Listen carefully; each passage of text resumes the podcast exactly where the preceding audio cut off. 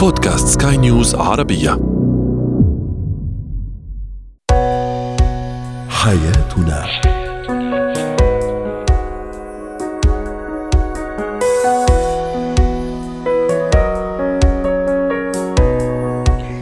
مستمعينا الكرام أهلا بكم معنا إلى حياتنا فضاؤكم اليومي الذي يعنى بشؤون الأسرة وباقي الشؤون الحياتية الأخرى والذي يمكنكم الاستماع إليه عبر منصة Sky News dot com slash podcast وباقي منصات سكاي نيوز العربية الأخرى. شاركونا عبر رقم الواتساب 00971 561 6223 معي أنا أمال شاب. اليوم نتحدث عن أنواع الأزواج والزوجات وكيفية التعامل معهم حسب كل السمات الشخصية الخاصة بهذا الشريك أو بهذا الزوج والزوجة.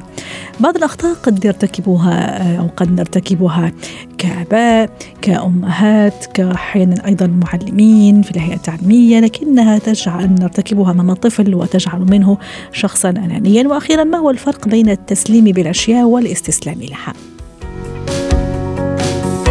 هو وهي.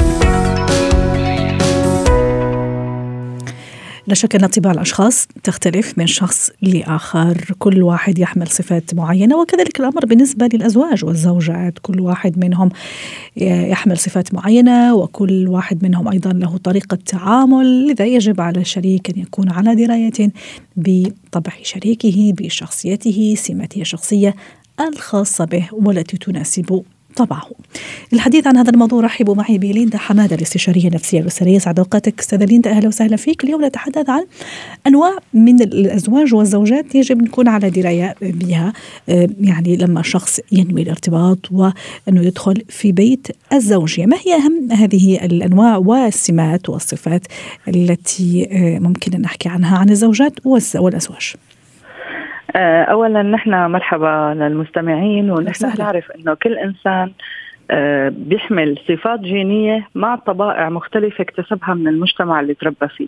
فكل إنسان له بصمة وشخصية مختلفة عن الثاني ولكن ليش نحن بنحدد موضوع الأزواج والزوجات؟ لأنه علاقتك بالأشخاص بشكل يومي بالشغل وهيك بتنتهي. أما علاقة الأزواج فنحن دائما لما بنتزوج بنعرف أنه هذا يمكن يضل معنا lifetime فدائما دراسة هاي الشخصيات واختلاف الطبائع واختلاف البصمات بين شخص وشخص صح. جدا مهمة بحالة الزواج صح. لأنه هذا ولذلك يقال سيدة أنه سامحيني ممكن يعني أهم أسباب الفشل حتى في علاقاتنا الاجتماعية والعلاقات الإنسانية هي اختلاف طبائع البشر وعدم معرفتنا بالتعامل مع هذا الطباع طبعا لأنه نحن بنختلف غير أنه بنختلف جينيا بنختلف تربويا وبنختلف صح. بيئيا. صحيح. كل شخص بدك تشوفي ماضيه كله كيف تربى لحتى وصل لهي الطريقة أو لهي طريقة التفكير. يعني في شغلات عندي عيب وغلط عنده يمكن تكون طبيعية بناء على كيف تربى. وبناء على كمان صفاته الجينية اللي مكتسبها هو من أبوه وأمه وسته وكل العيلة. فما في شخص مثل الثاني ابدا وما في قانون واحد يحكم آه تصنيف علاقاتنا أو كيف فينا ندرسها. ولكن بحالة الزواج يجب الدراسة أكثر من حالة الصداقة أو العمل لأنه رح ينعاش تحت سقف واحد ورح يكون في تعامل يومي مع التغيرات العمرية والزمنية.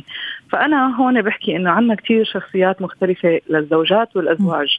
ما فينا نصنفها ب بمقابلة واحدة ولكن فينا نقول في ناس عصبيين جدا في ناس متسلطين جدا في ناس ضعيفين جدا.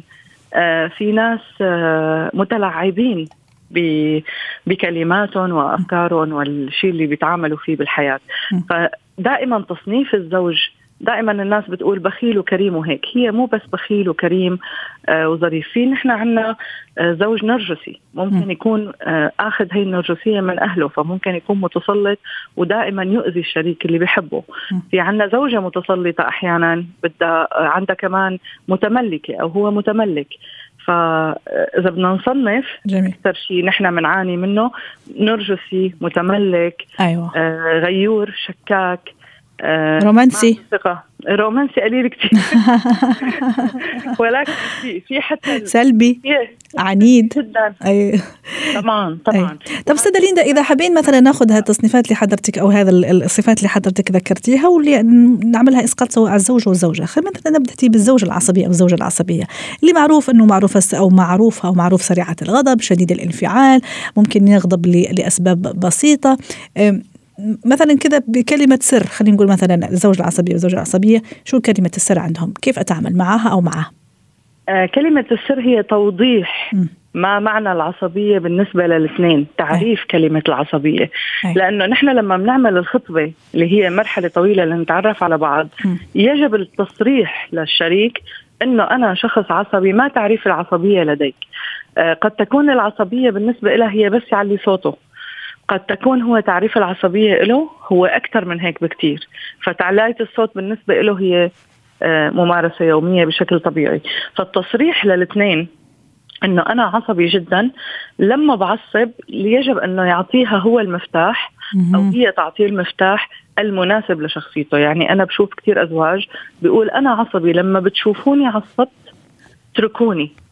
نعم. هلأ هو أعطاك المفتاح فلما أنت تفهمي من أول العلاقة آه، صفات هاي الشخصية وشو صفات المعالجة بالنسبة لها قد تكون بالنسبة للزوجة لا لما بتشوفوني معصبه احضنوني تختلف لغات الحب وتختلف صح. لغات التعبير. والاحتياجات أيضا. تماما. ممتاز. فانا لما ما بوضح للشريك وبصير يعصب وبصير بقرب عليه أكثر وبيعصب وهيك بتكبر المشكلة. فنحن من أول الزواج بنقول لما بتبلشوا تكتشفوا صفات آه، ببعض يجب الجلوس على الطاولة وفرد هذه المشاكل. أنا لاحظت أنك عصبي ماذا تريد أن أفعل؟ وهو كمان الا أنا لاحظت أنه أنت بتجني لما بصير مثلا مشكلة. فشو بتفضلي أكثر؟ لأنه هي بجوز بهاللحظة بتفضل أنك تحضنها بينما أنت طريقتك لغتك صح. للعصبية وحل العصبيه إنه بعدوا عني. ابتعدوا عني. صحيح صحيح. هي لا فهمت صح. لغته ولا فهم لغتها صحيح. يعني جميل جدا الكلام اللي عم تحكيه أستاذ ريندا لكن هذا لا يمنع إنه خلينا كمان نكفي في بعض الأنواع اللي حضرتك ذكرتيها. أنا كمان بدي أستوقف عند ال... أو توقف عند الشريك البارد اللي هو عكس العصبي. صعب جدا استثارته عفوا. صعب جدا يعني هو يعني يفضل إنه البرود الثبات انفعالي حي لدرجه قد آه، ممكن تزعج الطرف الآخر. وكمان هو يحتاج لصبر أليس كذلك؟ آه هذا النوع كثير استفزازي للأشخاص الناريين وال العصبيين. والعاطفيين. فانت بتكون عندك العاطفة مقدارها ألف هو عنده مقدارها 200 فكتير في فرق بيناتكم فكمان هذا التوضيح من البداية جميل. لقيتيه سلبي وعصبي آه، ليس عصبي عفوا وليس لديه أي مشاعر أو أي ردات فعل. من أولها إذا أنت شخص استفزازي يتم استفزازه تأكدي تماما أنه حياتك حتكون جحيم. والعكس صحيح. لذلك أنا دائما بقول كثير مهم بمجتمعاتنا. التوضيح المسبق وفي أول الزواج.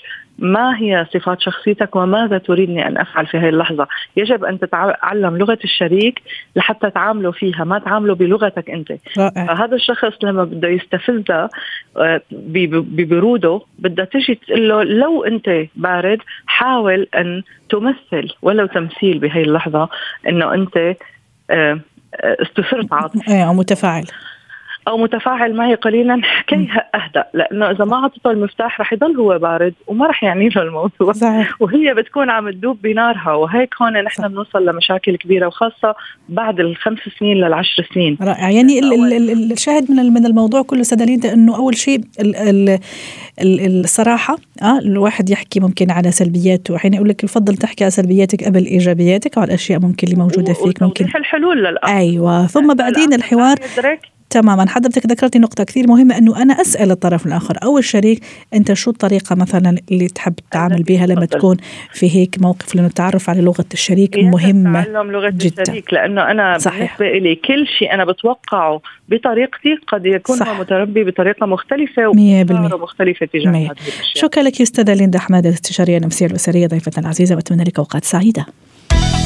زينة الحياة.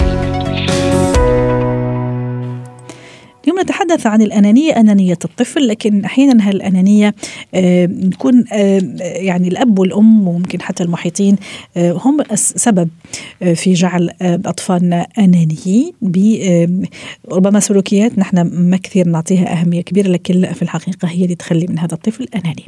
للحديث عن هذا الموضوع رحبوا معي بالدكتورة أماني دغلس أخصائية نفسية وتربوية ضيفتنا من عمان. يسعد أوقاتك دكتورة أماني.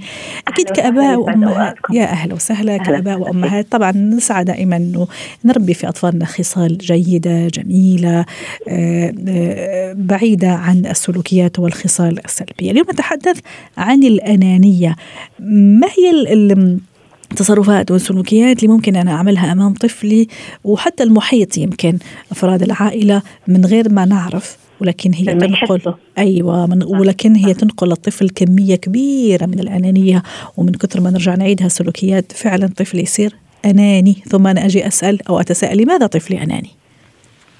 آه، يسعد أوقاتكم آه، الأنانية عند الأطفال آه، إذا بدنا نحكي شو هي هي إنه الطفل ببلش يهتم بنفسه بمصالحه دون أنا ما أهتم بمصلحة الآخرين جميل. المهم أنا المهم أنا حاجتي هي محور حياتي.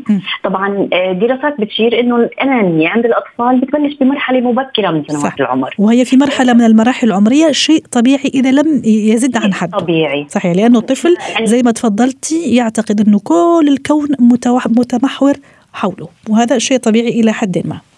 يعني خلينا نفهم الأهالي إنه إيش بنحكي يعني إيش بنقصد بإنه طبيعي؟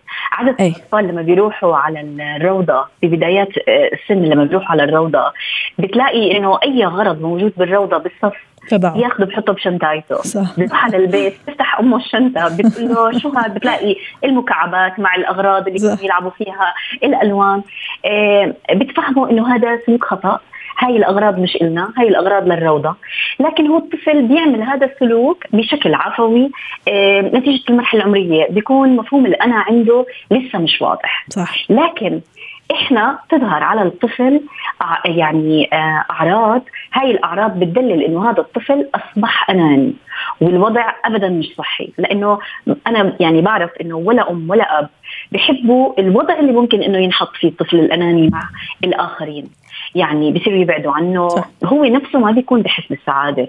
آه، بيكون حتى ما ما بيتمتع بالصحة النفسية. آه، بصير في عنده قلق آه، توتر. هاي الأشياء إحنا بنقدر إنه نتجنبها. ببعض الممارسات إنه ننتبه على حالنا إحنا اللي عمالنا بنعزز السلوك الأناني عند الطفل.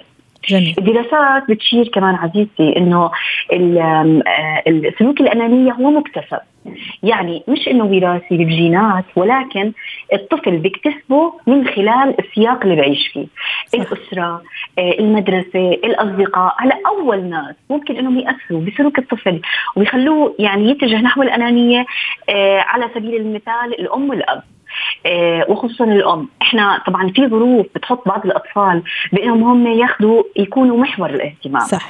كأن يكون كيكون مثلا وحيد أمه اجى بعد سنوات ربما طويلة من الانتظار فبالتالي الإفراط في التدليل.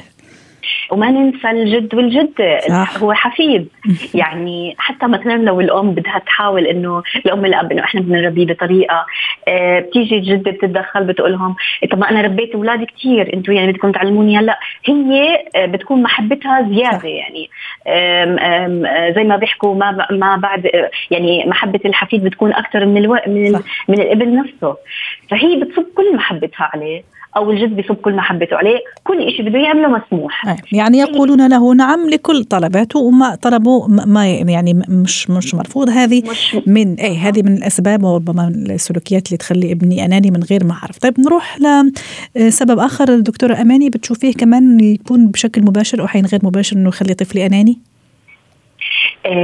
على سبيل المثال هلأ إحنا لما ما نقول لا مم. يعني أوكي حكينا هلأ على تدليل الزائد. لما ما نقول لا يعني لا الطفل ما يتعلم إنه ما في كلمة لا أي. والطفل لما أنا مثلا هو موجود بين إخواته لنفرض إنه ذك... آه، آه، طفل ذكر على بنات آه، وإجا بعد بوقت هذا اللي بيصير بين العائلات طبعا. آه، معظم العائلات وإحنا مش كثير بعاد عن هذا الشيء أو فتاة موجود يعني بنت أنثى كل إخوانها أولاد ذكور. فبتلاقي إنه هي محور الاهتمام هي التدليل الزائد هو التدليل الزائد. بيفتكر الطفل بهاي الطريقة إنه خلص أنا المهم أنا المهمة.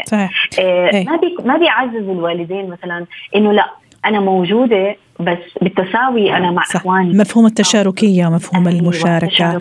راح أضيف إيه راح أضيف لها دكتوره أماني نقطة كثير مهمة ما أدري إذا تشاركينا الرأي. موضوع عدم تعليم آه، ابني آه، الامتنان. أيوه. فإنه كل شيء عم يطلبوا إنه إيه عادي بيجي. يعني من غير ما يكون ممتن من غير ما يعرف. لا إنه هذا مثلا اللعبة اللي طلبها جات لأنه بابا كان يشتغل لأنه تعب لأنه تعب على فلوسه. فموضوع الامتنان أتصور كثير ضروري إنه نعلمه لاطفالنا حتى ما يكونوا أنانيين ويعرفوا إنه هالأشياء تيجي بتعب وبمجهود وبحين يعني يعني تضافر كثير ناس حتى تجيك هالشغلة اللي أنت عم تحبها وطلبتها. صح.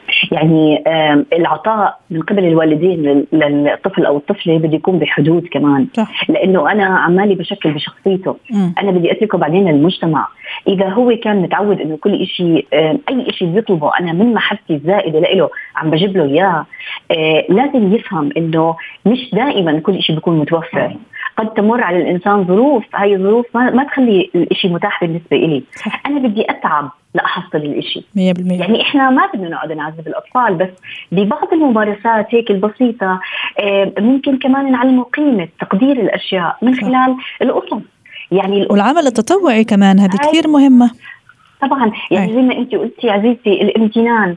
في قصص كثير بتحاكي الأطفال بالفئة العمرية اللي هم بينتموا لها إيه إنه بالنهاية بعد ما تقرأ الأم تناقش القصة معه. صح. تناقش إنه ليش إحنا مهم عندنا الامتنان تقدير الآخرين. جميل. وحتى نخ... إيه اي وحتى نختم معك دكتورة الكلام معك أكثر من رائع. موضوع كمان كثير مهم اني اعلمه الأخذ والعطاء الربح والخسارة وأحيانا كمان الأهل هذه يهملوها وإذ بهم يعني عم يخلوا هذا الشخص أناني. فكثير مهم أي الأخذ والعطاء العطاء علم أنه لما تأخذ أنت كمان آه، أو لما أنت تأخذ مني لازم كمان تعطيني. الربح والخسارة هذا شيء طبيعي في الحياة مش أنت دائما الرابح والكسبان أحيانا تكون خاسر وتتعلم كيف تخسر. شكرا لك دكتورة أماني.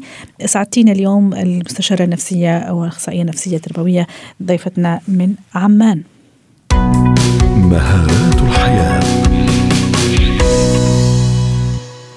اليوم في مهارات طرحنا سؤال أيضا كان هذا سؤالنا التفاعلي آه، ما الفرق بين التسليم بالشيء والاستسلام له؟ للحديث عن هذا الموضوع رحبوا معي بهبة كامل الحلاق مدربة مهارات حياة. يسعد أوقاتك أستاذة هبة. أهلا وسهلا فيك. دعيني أقرأ بعض تعليقات السادة المستمعين. سميرة تقول الاستسلام ليس من شيم النبلاء وأيضا التسليم لكن التسليم بقضاء الله. هذا شيء رائع بعد الأخذ بكل الأسباب. علي يقول أنا فعلا أسلم بالأشياء لكن لا أستسلم أحاول لآخر رمق ونهى تقول في كثير من الأحيان استسلمت وأنا أندم على أشياء استسلم أو استسلمت لها عفوا استاذه هبه ما الفرق بين التسليم بالأشياء والاستلام لها؟ أو الاستسلام لها عفوا؟ صباح أول شيء أنا أشارك معكم سكاي نيوز يا أهلا وسهلا. أوكي. أول شيء خليني أميز للمستمعين الفرق بين الاستسلام والتسليم. م. إنه الإنسان بحالة الاستسلام بيكون من منطلق من نقطة ضعف م. عنده. مثلا يعني لما يخسر كل شيء بيملكه ممكن يكون شيء مادي أو معنوي. م. الأشياء المادية مثل عقار وظيفة شغل سيارة نمط حياة معين معود هو عليه. والأشياء المعنوية بيصير بيخسرها مثل ثقته بنفسه مثل الرضا القناعة الطمأنينة الأمان. فإذا خلينا ننطلق إنه الاستسلام منطلق من نقطة ضعف. يعني بيكون طاقته للإنسان مم. كلها استنفذت ولحتى أقرب وجهة نظري بمثال أوسع أي. إنه أحيانا مثل دولتين بيخوضوا حرب مع بعض حرب عنيفة إحدى الافرقه بيضعف لأنه مثلا بيخسر أدوات بيخسر أسلحة بيخسر جنود فبيستسلم. وإذا حابين نعمل إسقاط هذا على حياتنا على علاقتنا أستاذة هبة كيف ممكن نقرب أيضا الموضوع؟ واحيانا تكون في كذا زي ما يقولوا شعرة معاوية يعني أنت يهيأ لك أنك سلمتي هذا الأمر لكن لا هو استسلام. أحيانا لا العكس صحيح. أوكي. هو عادة التسليم بدون مشاكل بيكون. مم. الاستسلام بعد مشكل أو نزاع. فكرمال هيك عادة لما انت تسلمي مثل ما بتسم بتسلمي أمرك لرب العالمين على وتعالى. آه، خلص اتكلتي على الله فيها بتكوني أساسا هيدي منطلقه من نقطة قوة مش من نقطة ضعف صح صح. و- وكمان يعني ما دام انطلقتي بالموضوع هذا تبع ال- التسليم بأمورنا لله سبحانه وتعالى يعني في أشياء كثيرة لم تكن في كل أشيائنا الحياتية لكن في نفس الوقت لا نستسلم في أمور. نضل يعني نجيب الأسباب نضل نحاول نضل آه، إذا أخفقنا في شيء نرجع مرة أخرى نعرف سبب هذا الإخفاق وما إلى ذلك. بالضبط. لما حتى الإنسان ما يستسلم. لازم بالأول يفهم نفسه لازم يكتشف آه، مهاراته جميل يتعرف على ح- يشوف نقاط قوته وين ونقاط ضعفه ويحول نقاط الضعف هيدي لقوة لحتى يقدر يحل هيدي المشاكل ويعطي لحاله فرصة واثنين وثلاثة قبل ما يستسلم صحيح صحيح. وحتى أيضا أستاذة آه، هبة يعني آم، يعني وجب الإشارة أنه ال- التسليم بالأمور لا يتناقض ابدا مع أنه نحن نكمل ونثابر. العكس صحيح الاستسلام الأمور يعني أنه خلص حنا هزمنا أصلا ذاتيا هزمنا. وحتى إذا حابين نوسع أكثر يعني علاقتنا مع رب العالمين كمان يعني صار فيها شوية من عرفتي كيف عدم اليقين لأني أنا ما صرت أسلم بالأمور. وفي نفس الوقت أيضا استسلمت لهذه الأشياء وللمشاكل. مزبوط هو عادة التسليم إنه أنا مم. آه انقاد وأخضع بشكل مطلق بس هون الفرق إنه أنا تكون كتير قوية وهذا المطلوب مني كإنسان أي. يعني دايما أتحدى ضعفي وحوله لنقاط قوة بدليل إنه نحن كبشر ننجذب للإنسان القوي القوي مش بمعنات القوي اللي هو الإنسان اللي بعيط واللي ممكن يحكي بطريقة بشعة لا. أحيانا بمواقف صمت هي قوة بحد ذاتها. صح. فإذا يعني لنرجع لموضوع التسليم هو نابع من مصدر قوة مش دايما. مية بالمية. هذا اللي كنت راح أقول لك. يعني التسليم بالأمور كمان هو من نقطة يعني نقطة قوة مش نقطة ضعف. بالضبط. نابع من تفكير وتفكر. صحيح صحيح. يعني يعني يعني لما انت تكوني مقتنعة بالشيء. بعد ما انت ما هو كمان في شيء قبل التسليم في الاستسلام مم. لما بدك تستسلمي بعد ما تكوني حاربتي وجربتي ولحتى تحاولي تغيري المواقف اللي انت فيها أو شيء انت جواتك تعبان أو ما حاسستيه مزبوط لما بدك تسلمي بدك تكوني بنقطة قوة مش بدك تكوني انت ضعيفة بالعكس صحيح. شكرا لك سيدة هبة كامل حلاق مدربة مهارة حياة ضيفتنا العزيزة من بيروت. حياتنا.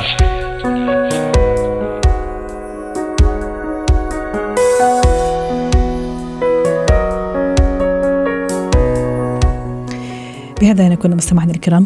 وصلنا لختام حياتنا. شكرا لكم وإلى اللقاء.